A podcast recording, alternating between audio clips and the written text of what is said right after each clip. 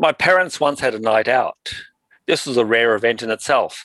But what was even more noteworthy was their choice of entertainment the Peter Moselle Review. Peter Moselle was a female impersonator who had built a career on impersonating famous singers. My parents returned with rave reviews, marveling at how authentic he looked and sounded.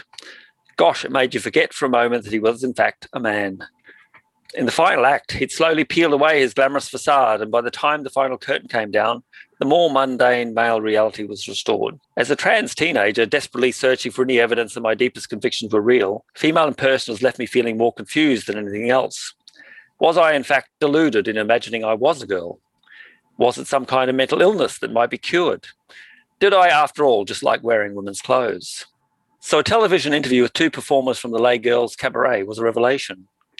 These weren't men dressed in women's clothes, they were real women who had been born boys, just like me. Indeed, almost the entire cast was transsexual.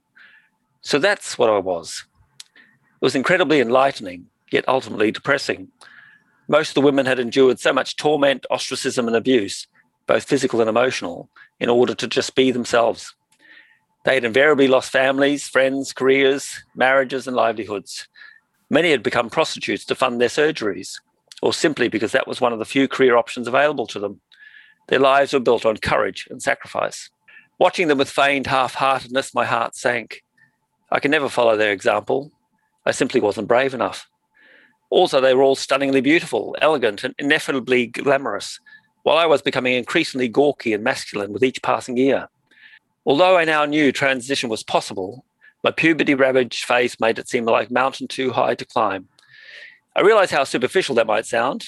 Not all women look like models, but it seemed clear that the lay from Les Girls' stories that already looking like women, attractive women even, had made their transition infinitely easier. That passing made their lives easier. I wasn't a deluded enough to imagine I could ever pass as a woman. Welcome to the Good Reading Magazine podcast. Good Reading is a monthly magazine dedicated to books and reading and aims to help readers discover their next favourite book. You can find out more about the books discussed on today's podcast at goodreadingmagazine.com.au.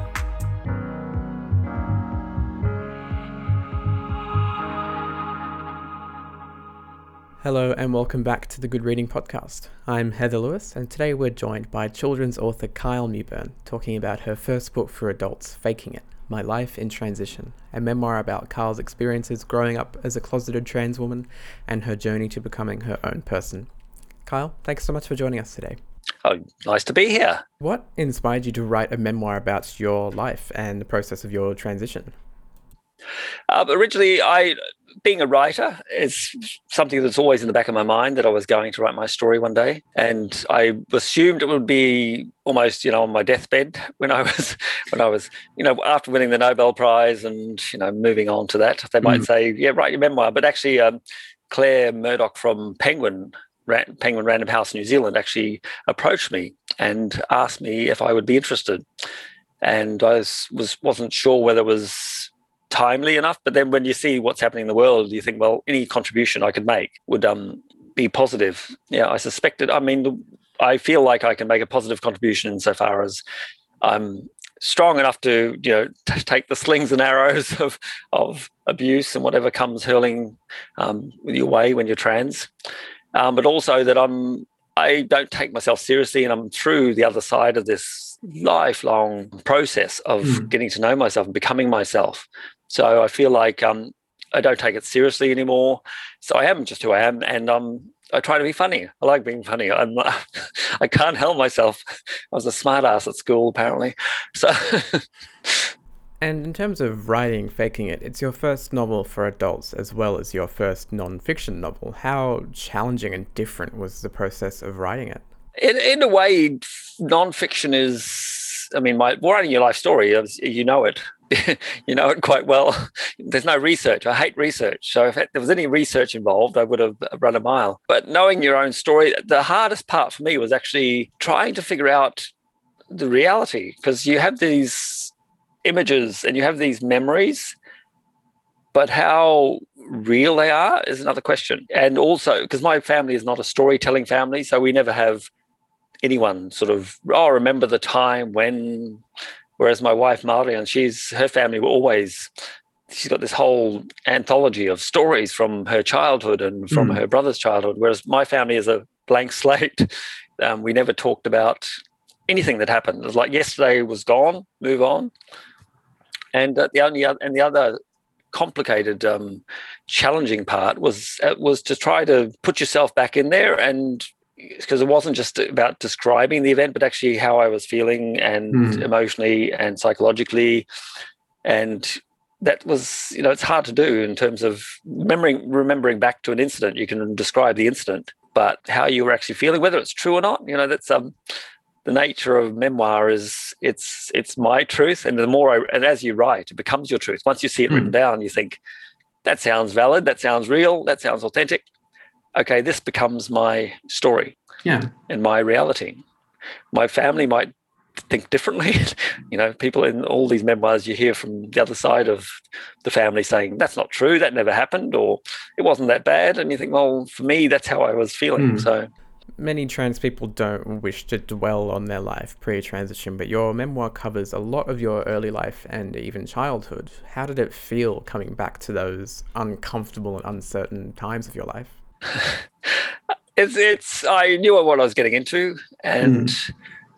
and I think that's probably the you know I've seen a lot of uh, people commenting on Facebook and you know all these TERFs and trans, anti-trans people who say things which are you know they they there was a study of you know sissy boys in it officially says sissy boys on the on the research and it right. says that the number of people who came out is very minimal. So obviously this transition thing at puberty was you know massively overinflated because all these research and you think well and i was having a discussion saying you know i wasn't a sissy boy. I was doing everything to be the alternative. I was fighting. Yeah. i was getting into trouble because i was desperately not trying to stand out.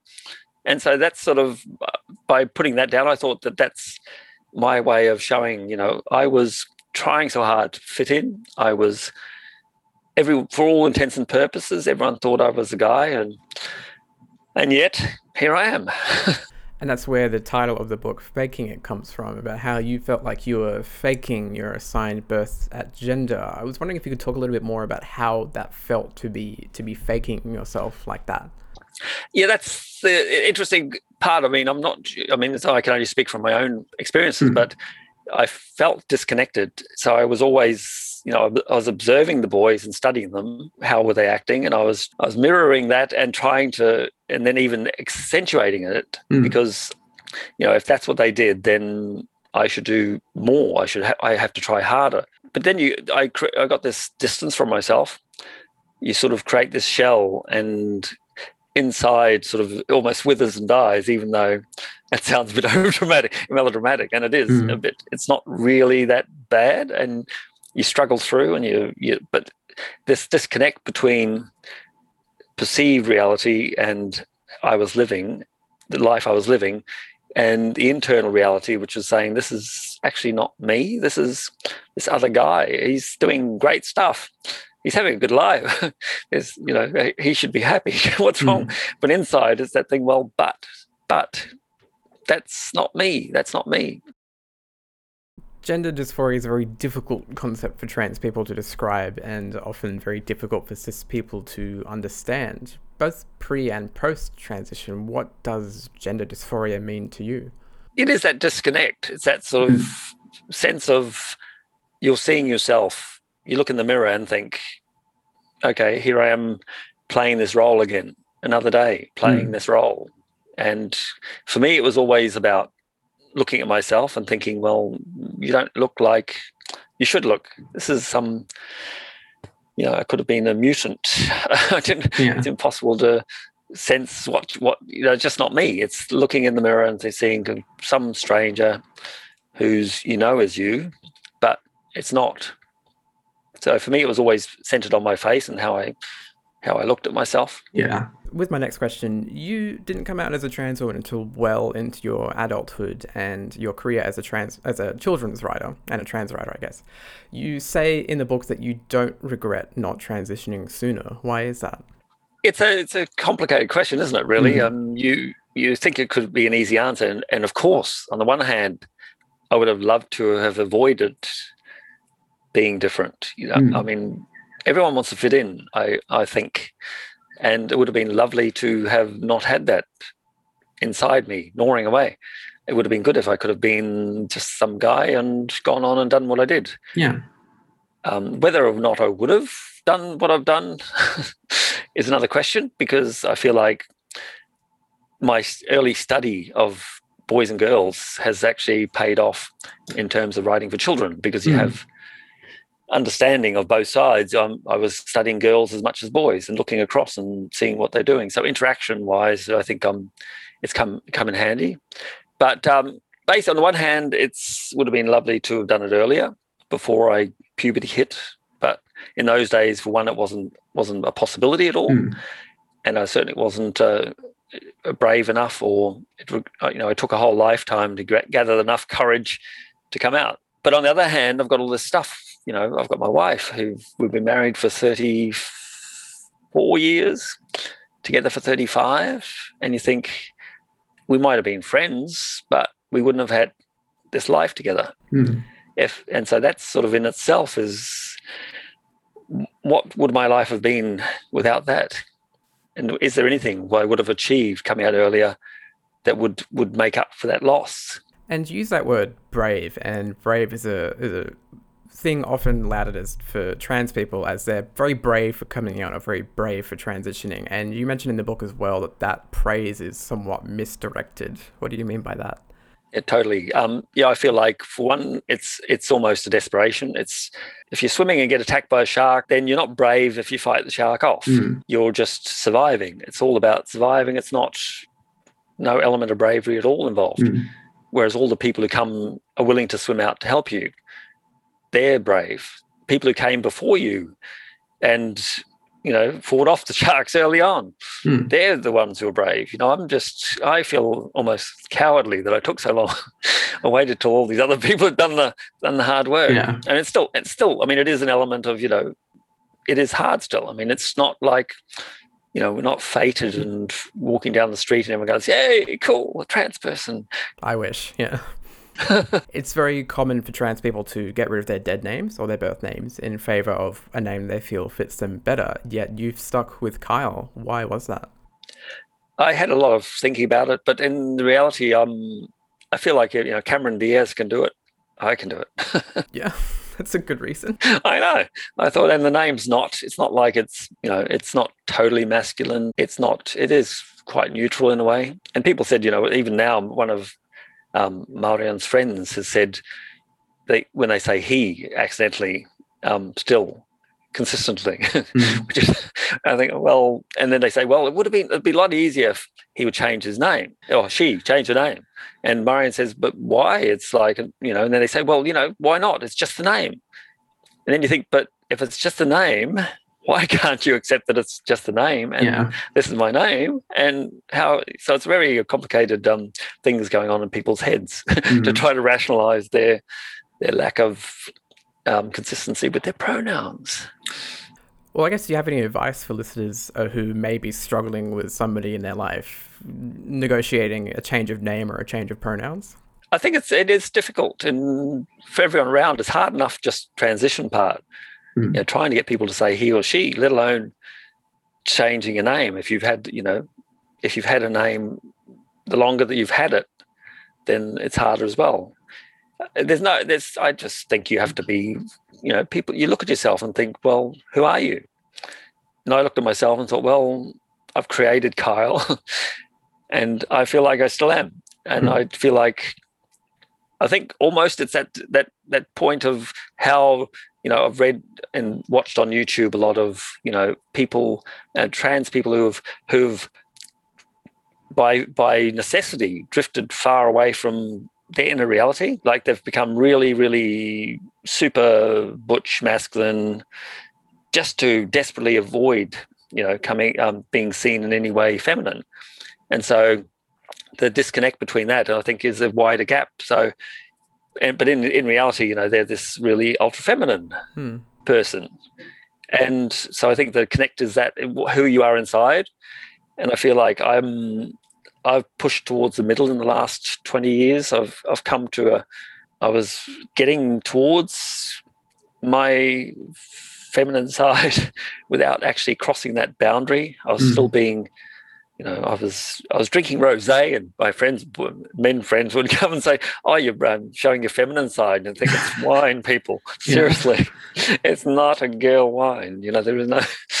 And so, yeah, I think it's just a question of who are you, and you look at yourself and think, "Yep, that's that's me." How has your experience as an author and someone within the book industry? How has that been since coming out? Uh, the book industry, publishing in general, you know, they're all very 99.9% liberal, open minded people. So it's one of the best, you know, I, I'd, I'd really recommend becoming a writer if you're, if you're thinking about coming out at some point, because it's really positive. They're all lovely people. So it's been been very easy, and, and as a career, you know, and especially children's writers. Um, as a children's writer, that ch- my readership don't know who I am or don't care who I am. There's no awareness yeah. that I am what I am. I had a, a mother email me the other day and said um, her son. They went on the website, and uh, he was very disappointed to find out I was a woman because I've written because I've written my dinosaur rescue books for mm. six to eight year old boys mostly, and she said they had a discussion, and then in the end, he came around and thought, okay, it doesn't really matter. This is, I love the book, so no big deal. Trans voices are very hard to come by in the mainstream books world, especially in Australia and New Zealand. But with books like yours, do you think the situation is improving?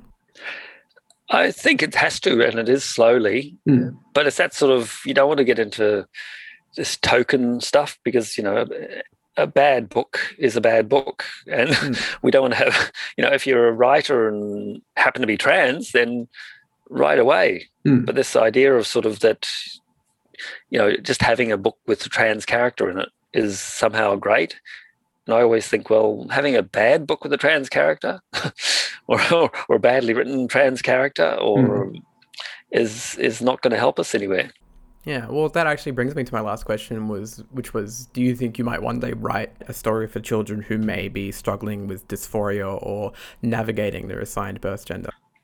Um, I have written a picture book, which um, wasn't it hasn't been accepted yet. It's it's a metaphor, and and a lot of I feel like at the moment it's almost people want preachy stories almost. Mm. You know, it's all all good. We're all good, and we're all we're all rainbows, and we're all happy, and it's all yeah. inside. It doesn't matter. And you think, well, it's not that simple. I wanted to write something a bit more, a bit more edgy, and about the reality of the disconnect mm. between your reality and and what the world's seeing. And so far, I haven't found a market for it, a publisher for it, but we keep trying. Yeah. Well, Kyle, thank you so much for joining us today. Thank you very much for having me. Nice to chat.